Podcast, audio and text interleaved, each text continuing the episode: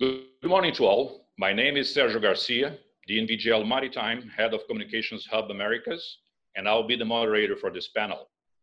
First, on behalf of my panelist colleagues, we would like to thank Capital Link for organizing another successful event, especially for this March 2020 International Shipping Forum, which you managed in such short time to convert into a two-day digital conference on a pioneering initiative in order to cope with present reality and still fulfill the industry goal for knowledge sharing. Congratulations to Nicholas and team. Our panel, Navigating the World of Alternative Fuels, the Roadmap Ahead, will talk about meeting the 2050 IMO greenhouse gases emission targets for shipping. This will require alternative fuels in addition to improvement in efficiency. This panel will discuss some of the alternative fuels, future marine fuels, their status and challenges, their key barriers, and the potential pathways to meet the IMO targets. Panelists will also discuss which actions are needed from stakeholders to facilitate the energy transition in the maritime industry. We will have four distinguished panelists representing a broad spectrum of stakeholders: class, engine manufacturers, investors, logistics. You can find their bios with more details under the speaker lounge. We will have each panelist short presentation followed by Q&A. If you have any questions, please type on the proper box for questions. With that said, I would like to start with Jan Hagen-Andersen, DNV GL Maritime Business Development Manager. Jan, the floor is yours. Thank you, Sergio, for the good introduction and setting the scene, and also thanks to Capital Link for arranging this digital conference in lieu of the in-person conference in New York. So as Sergio mentioned, the topic today is the roadway to meet the IMO targets for the greenhouse gas reductions in 2050 and even beyond.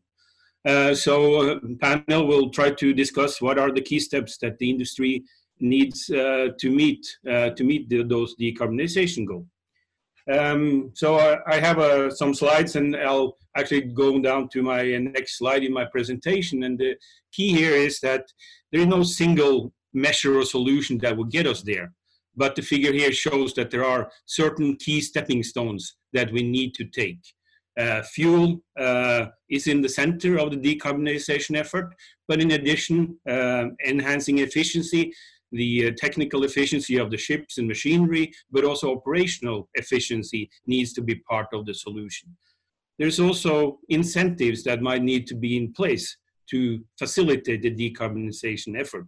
Investment in zero and carbon neutral fuel, and even other incentives that facilitate the uptake of alternative fuels will need to be part of the solution. I'll skip to my next slide, which is basically that in our maritime forecast for 2015, we looked at different measures that might be used. And as I said, there is no single measure, but there will be a combination of measures that is required to meet the targets, so as well as improving the vessel efficiency and energy efficiency and vessel efficiency.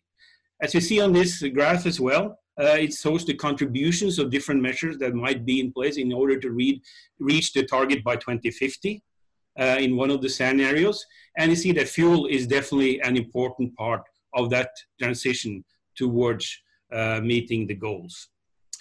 The key is that there is no perfect fuel, and towards 2050, there'll be a mixture of different fuels as our pathway modeling in the 2050 maritime forecast definitely shows. So another key issue is that the phasing of carbon reducing and neutral fuels will occur over time.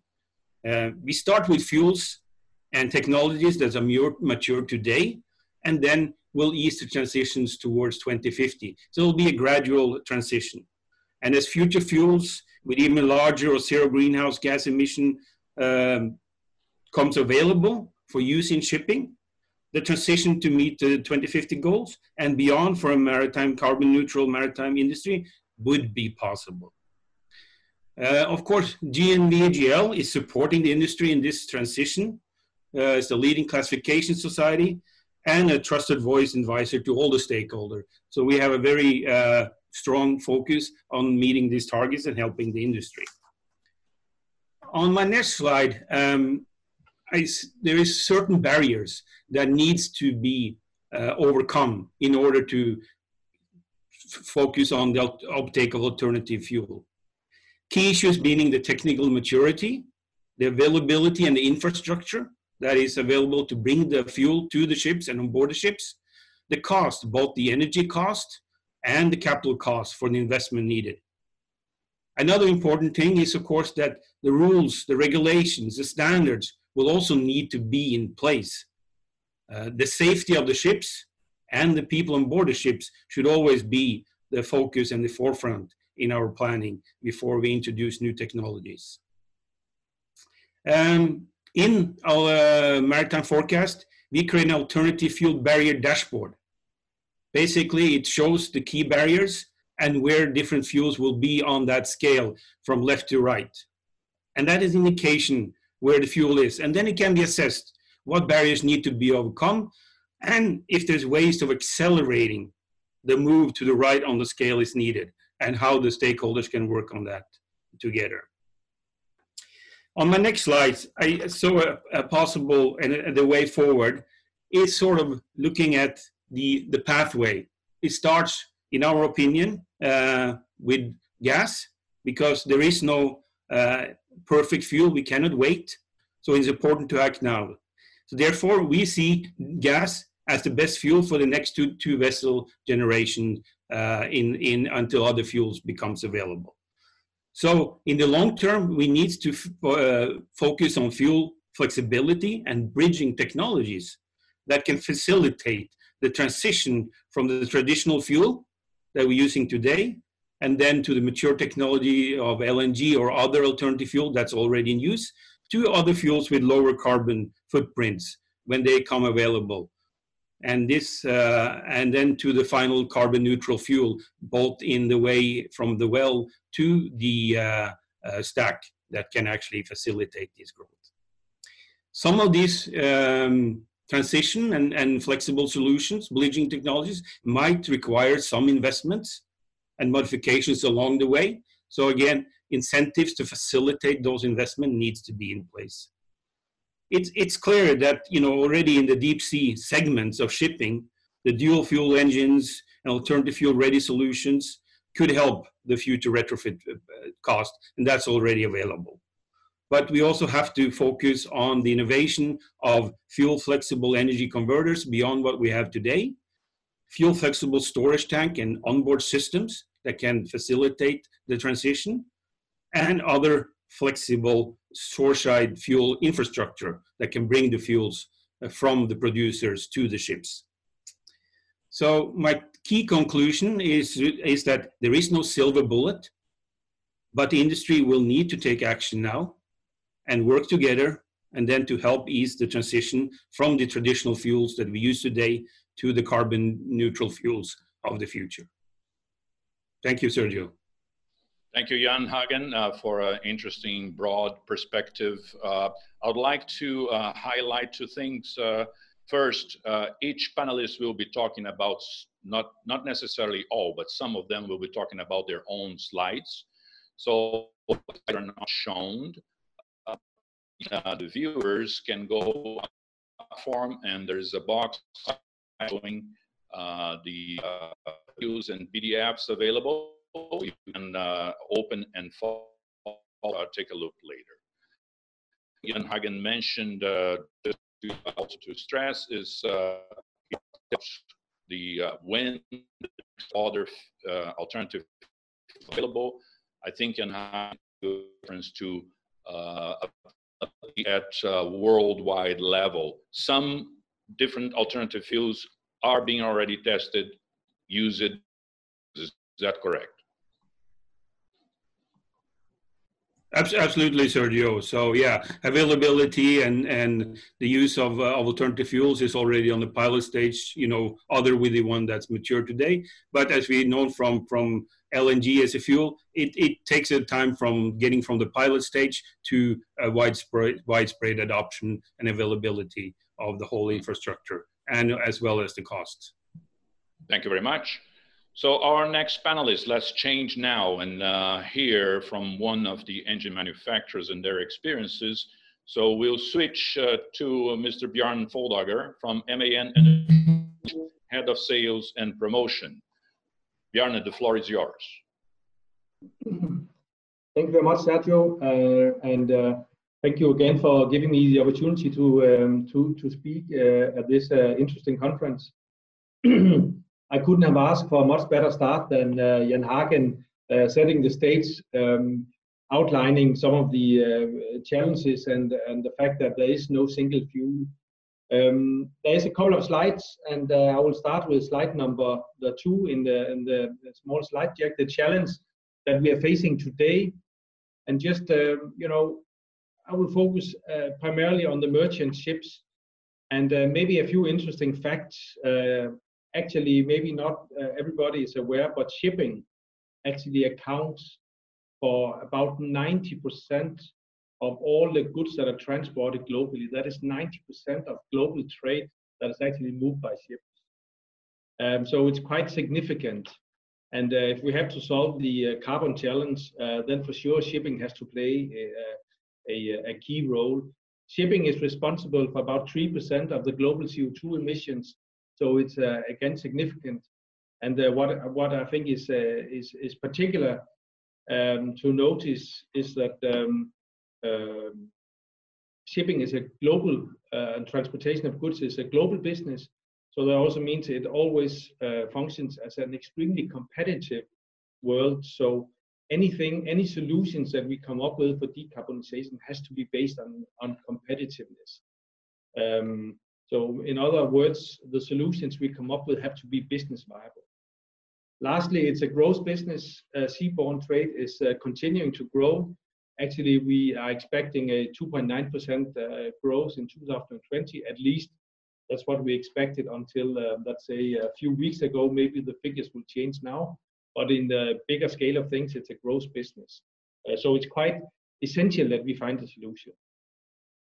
If we go to the next slide, that's a slide with the title, Full Focus on Efficiency Will Not Be Sufficient. And this is what Jan Hagen-Andersen mentioned. We can do a lot with efficiency, and we can really do a lot. Here we have shown an example with a 20,000 TEU container ship, and you know, the starting point is a vessel that is in tier 2, and then with some of the solutions that we have available today, for instance, what we call the ECO-ETR, we can actually reduce the consumption and the CO2 footprint with 5–6%.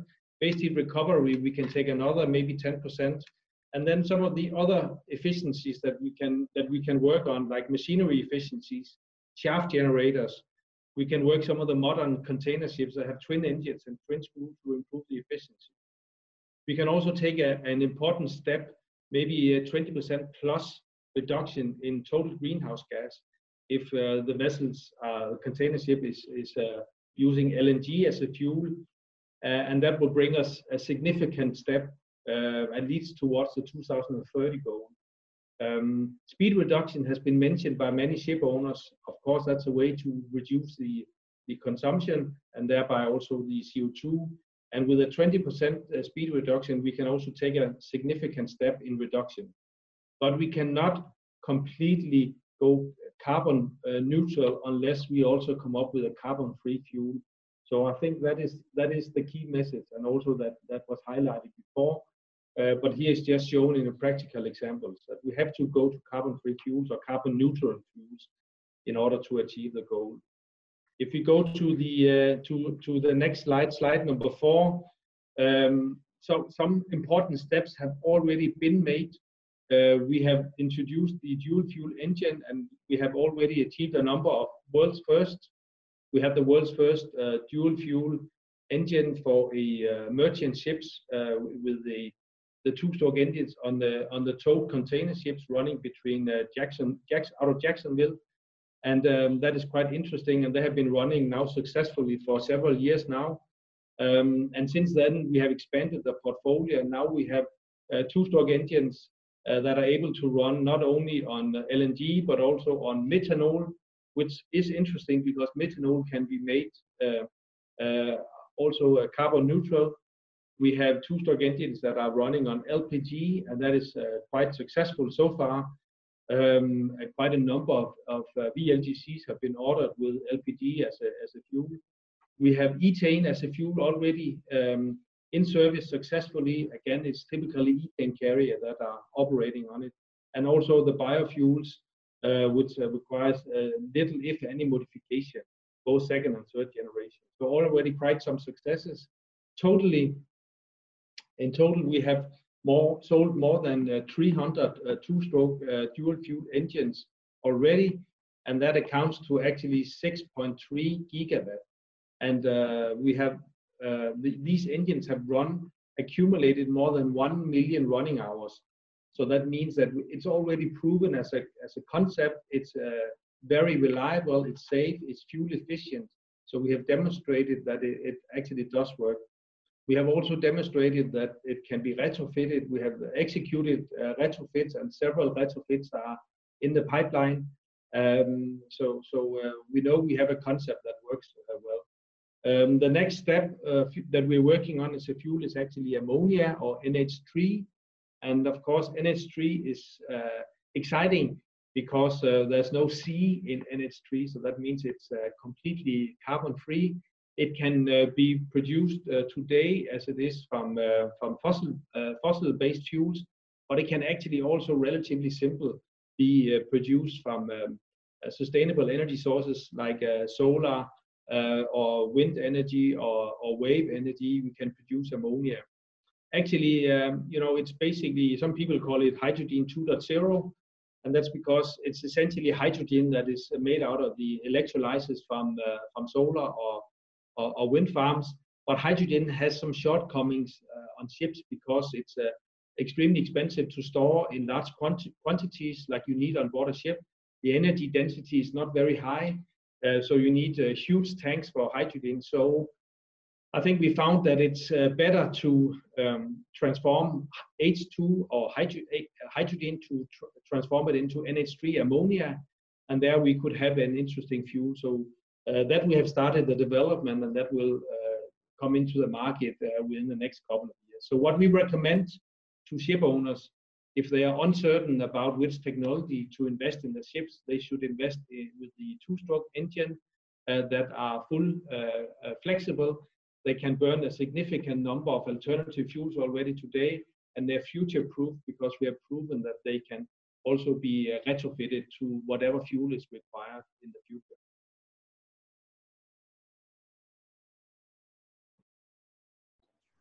Are you done, Bjarne? Yeah, thank you very much. Over any questions, I'll be more than happy, Sergio. Thank you very much for you. I would like to take this opportunity also to highlight our participants that this digital means of conference allows us to bring people from different parts of the world at the same time. Bjarne is joining us from Denmark. Magnus is joining us from Vermont. Aaron is joining us from Fort Lauderdale, Florida. Myself and Jan Hagen are here in Houston. So this is very interesting. And Bjarne mentioned, of course, the options for the two-stroke engines, but we'll hear later also about other engines. Thank you, Bjarne. So now I'd like to hand over to Magnus Tangen from Clean Marine Energy, Vice President Commercial Development. Magnus, the floor is yours. Thanks, Sergio, and thanks to Capital Link for having us attend this conference. It's a very interesting development in the times that we're in, and as Sergio mentioned, Clean Marine Energy, abbreviated CME, is an infrastructure development group and investor that puts capital to work in this space. We are a relatively young company, founded in 2012, and we're based in Connecticut, just about an hour outside of New York City. We have a long shipping pedigree, having been owned by a U.S. Jones Act ship owner and operator. So that helps us understand some of the opportunities and complexities related to investments in the alternative fuel space. where our experience really stems from before the 2015 US ECA requirement, where we started putting out a model where we could provide third-party capital to help ship owners convert vessels to run on alternative fuels. As has been mentioned before by Jan and Bjarne, we also believe that we are in the midst of a fueling transformation.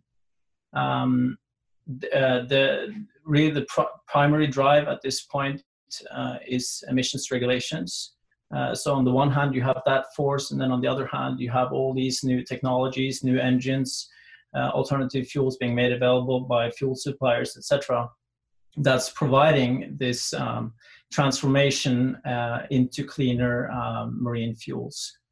In addition, there's this big push by everyone in the industry, I would say, ship owners, operators, end users, investors, bankers, and the like, to try and push the industry forward towards more sustainability, while also helping the bottom line.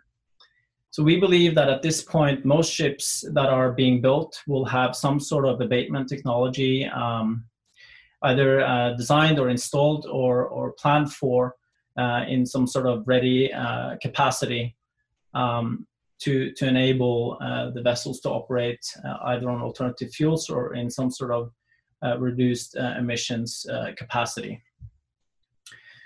So what we believe and what we've seen in our experience, which also was mentioned by Jan, is that we're going through this transition, which we kind of call investing down the emissions curve. So on the one bookend, we sort of look at the traditional fuels like HFO with now the use of scrubbers. And then on the other bookend, you have zero carbon fuels, or you have zero emissions technologies. And in between those two bookends, you have, luckily for ship owners, all these different alternatives. It's almost like a menu of different either fuels or technologies that you can apply. And really, whatever solution is being chosen completely depends on, you know, the individual vessel, the individual trade, the individual business that you're in.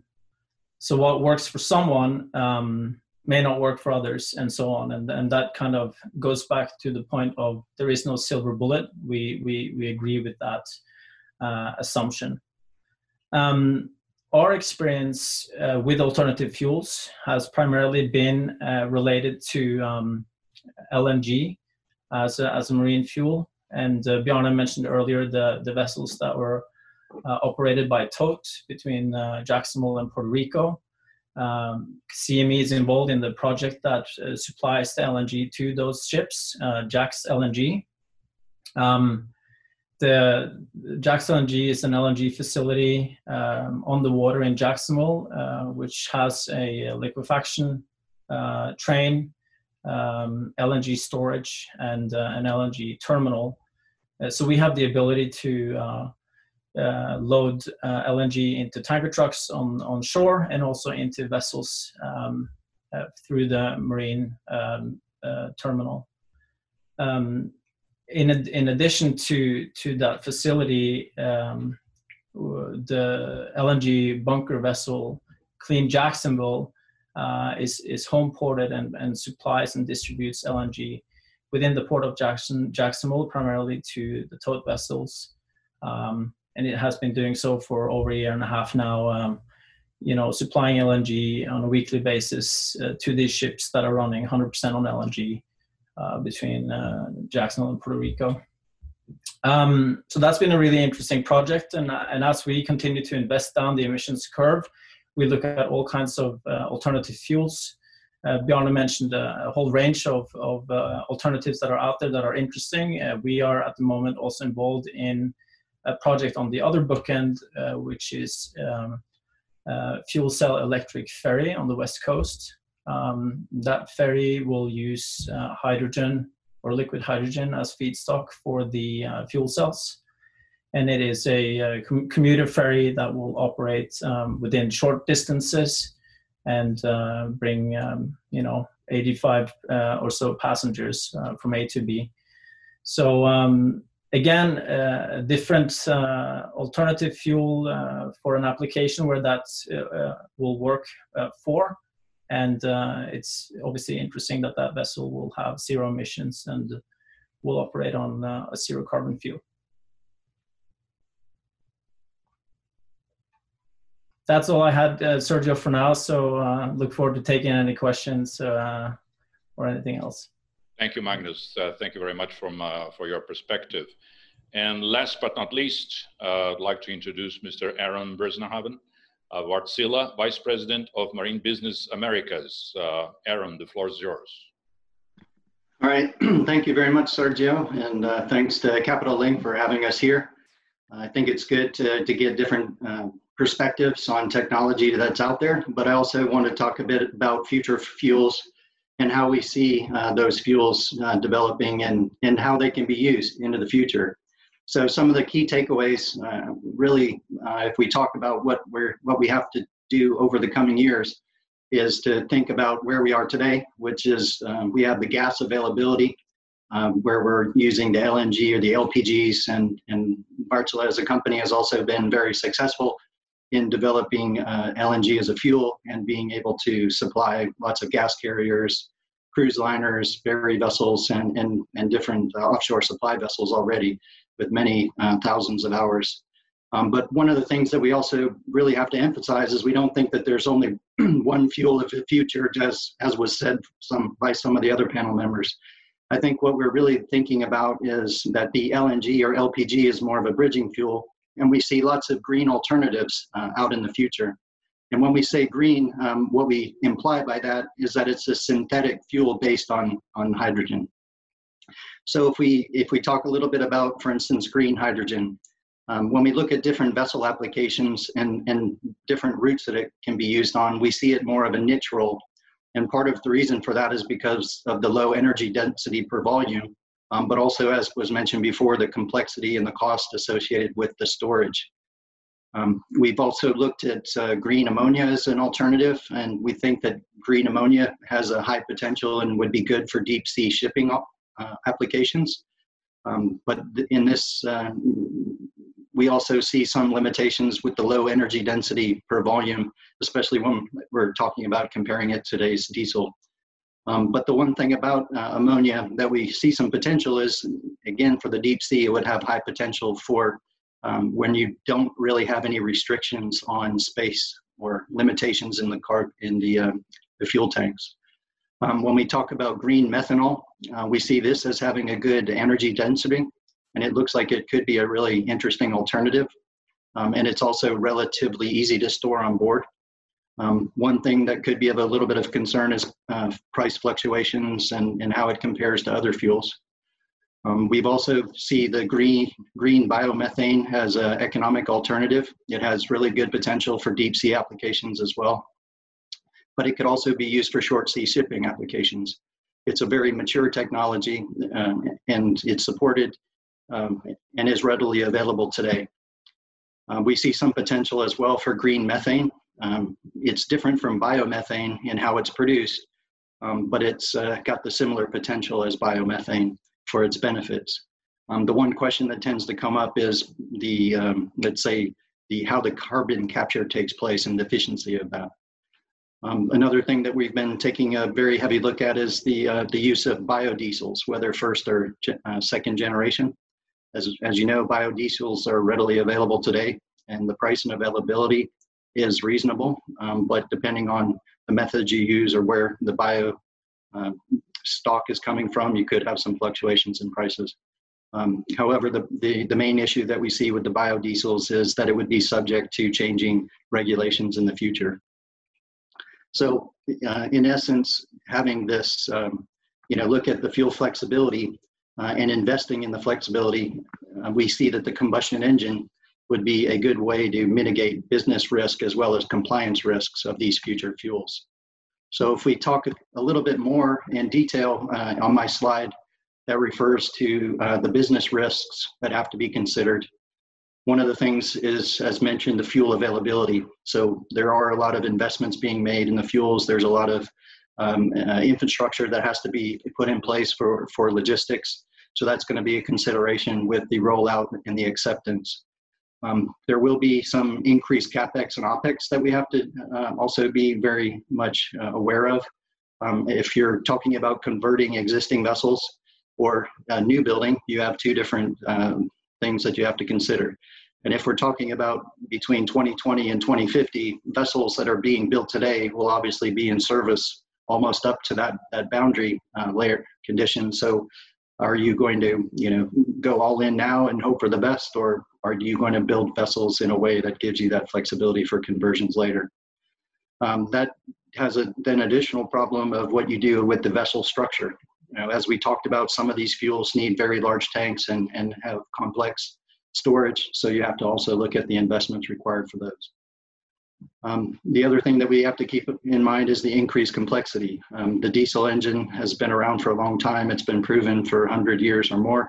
And, but as we look at adding abatement or adding conversion technologies, again, the complexity for the crews may increase or decrease, or again, looking at how you handle the fuel, there could be some concerns.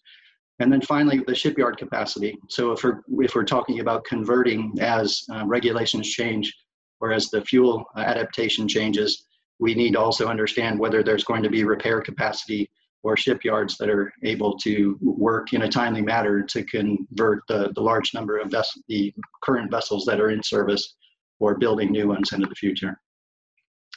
But one thing from the Wärtsilä perspective, and now I'm really talking about ourselves as a supplier and way we approach it, we're not just a engine manufacturer, but we're also approaching the vessel from a system perspective.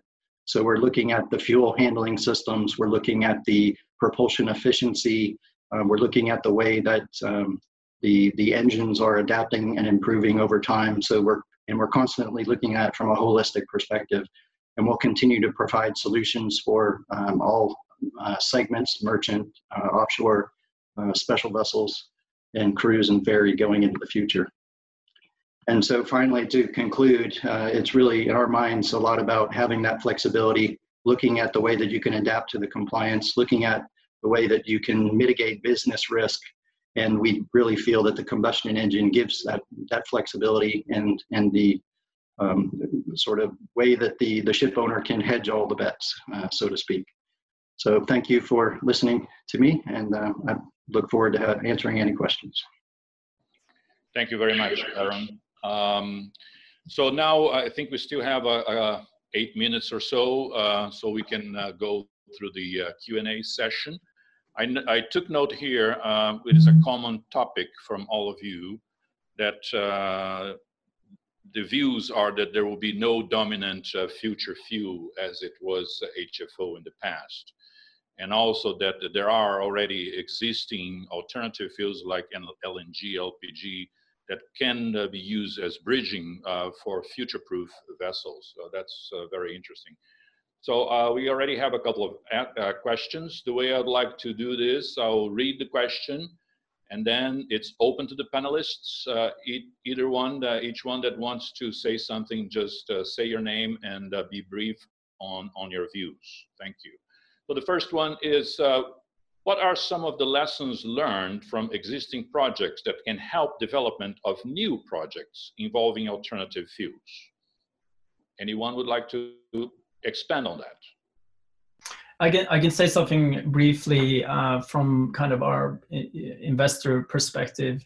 Some of the lessons learned, for example, with when we started deploying capital or making capital available to help convert ships, we also realized very quickly that we had to participate in the infrastructure. So it doesn't help to just convert vessels to run on LNG, for example, if the infrastructure isn't available. So you really have to work on both the demand side and the supply side, if you will, of the alternative fuels simultaneously. And sometimes that can be tricky to match up from an investor perspective. But one way to overcome that is, for example, by starting small and scaling up. I think Jax LNG and bunkering TOTE was a really good example of that, how they had a sort of temporary bunkering facility in the interim until the permanent bunkering facility was up and running. So that's one way to do it, start small and scale up. Thank you, Magnus. Anybody else would like to add? Bjarne Foldager here, maybe I can add a brief comment also. I think some of the lessons learned is that in order for it to be successful, it has to be business viable. It has to give the ship owner a competitive edge. This whole idea of you have to do good in order to do well, I think it's very important for the merchant shipping. Second, I think it's also clear that it's not one size that fits all, because each ship owner, each segment has its own special needs, and you cannot have one solution that works well in one scenario, like with the tote, might not work in a different scenario. So I think that's the reason why we will not see one solution. Finally, I think the lessons learned, and this is back to what Aaron mentioned from Wärtsilä, the complexity. I mean, we can, as equipment manufacturers, Wärtsilä and MAN and others, we can develop technology faster than the crew on board the ship can keep up with the competencies. And I think some of the lessons learned there is that, with the digital tools that we have available today, we can actually assist the crew a lot by monitoring the engines, the systems remotely. We can give guidelines, we can predict what is going on, we can give feedback, and there I think we can help handling some of the additional complexity and increase the reliability of the solutions on board the ships. Thank you, Bjarne. Anybody else would like to chip in? Yeah, this is Aaron Bresnahaven again. I think another lesson learned over time, I mean, a lot of the decisions for changing fuels has been driven a lot by the economics. But also we know now, because of this big and bold step by the IMO and the member nations, that we're making a commitment not just on the business case, but for the good of the planet. So quite often when you put these very high targets for compliance and for regulatory development, obviously that helps accelerate the investment in the technology and the change. So I think that's, if you look back 20, 30 years compared to now, this is where a big step change is played. And especially when you think about the ECA zones and how you're dealing about emissions and being constricted in some areas versus others. So that also forces the investment in infrastructure and should accelerate the change. Yes, good point, Aaron. Thank you very much. I think we still have a few minutes. Let's read another question here. What's your position or opinion about the use of any monetary incentive schemes to increase uptake, for example, carbon levy or emission trading schemes, as a possible driver to meet the IMO target? Anyone?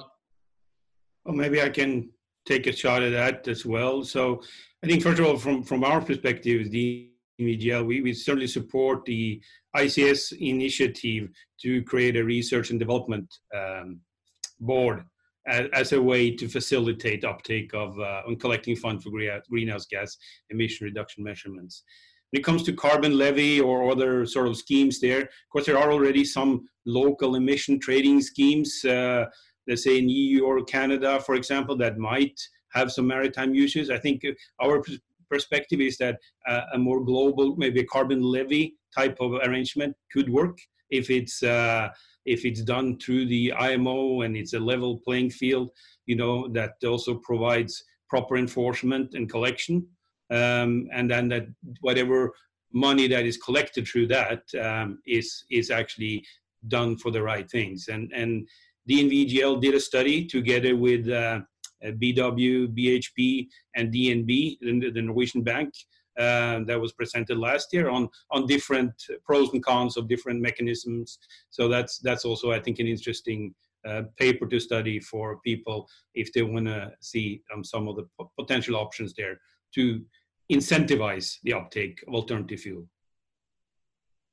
This is Aaron Bresnahan again. Another thing I'd like to pile on with this is actually what the Norwegians have done with their carbon tax offsets for technology investments. If you look at where a lot of the innovations and a lot of the push and the changes come, has really been when these ship owners and ship operators have been given those offsets to try new technologies. I mean, we just recently did a test with fuel cells with a Norwegian offshore supply vessel operator, and it was extremely successful. And they're moving more on the cutting edge by seeing that those tax incentives are a good thing for both the country as well as the ship owner. but very much driven by the government, isn't it? Yeah, good point.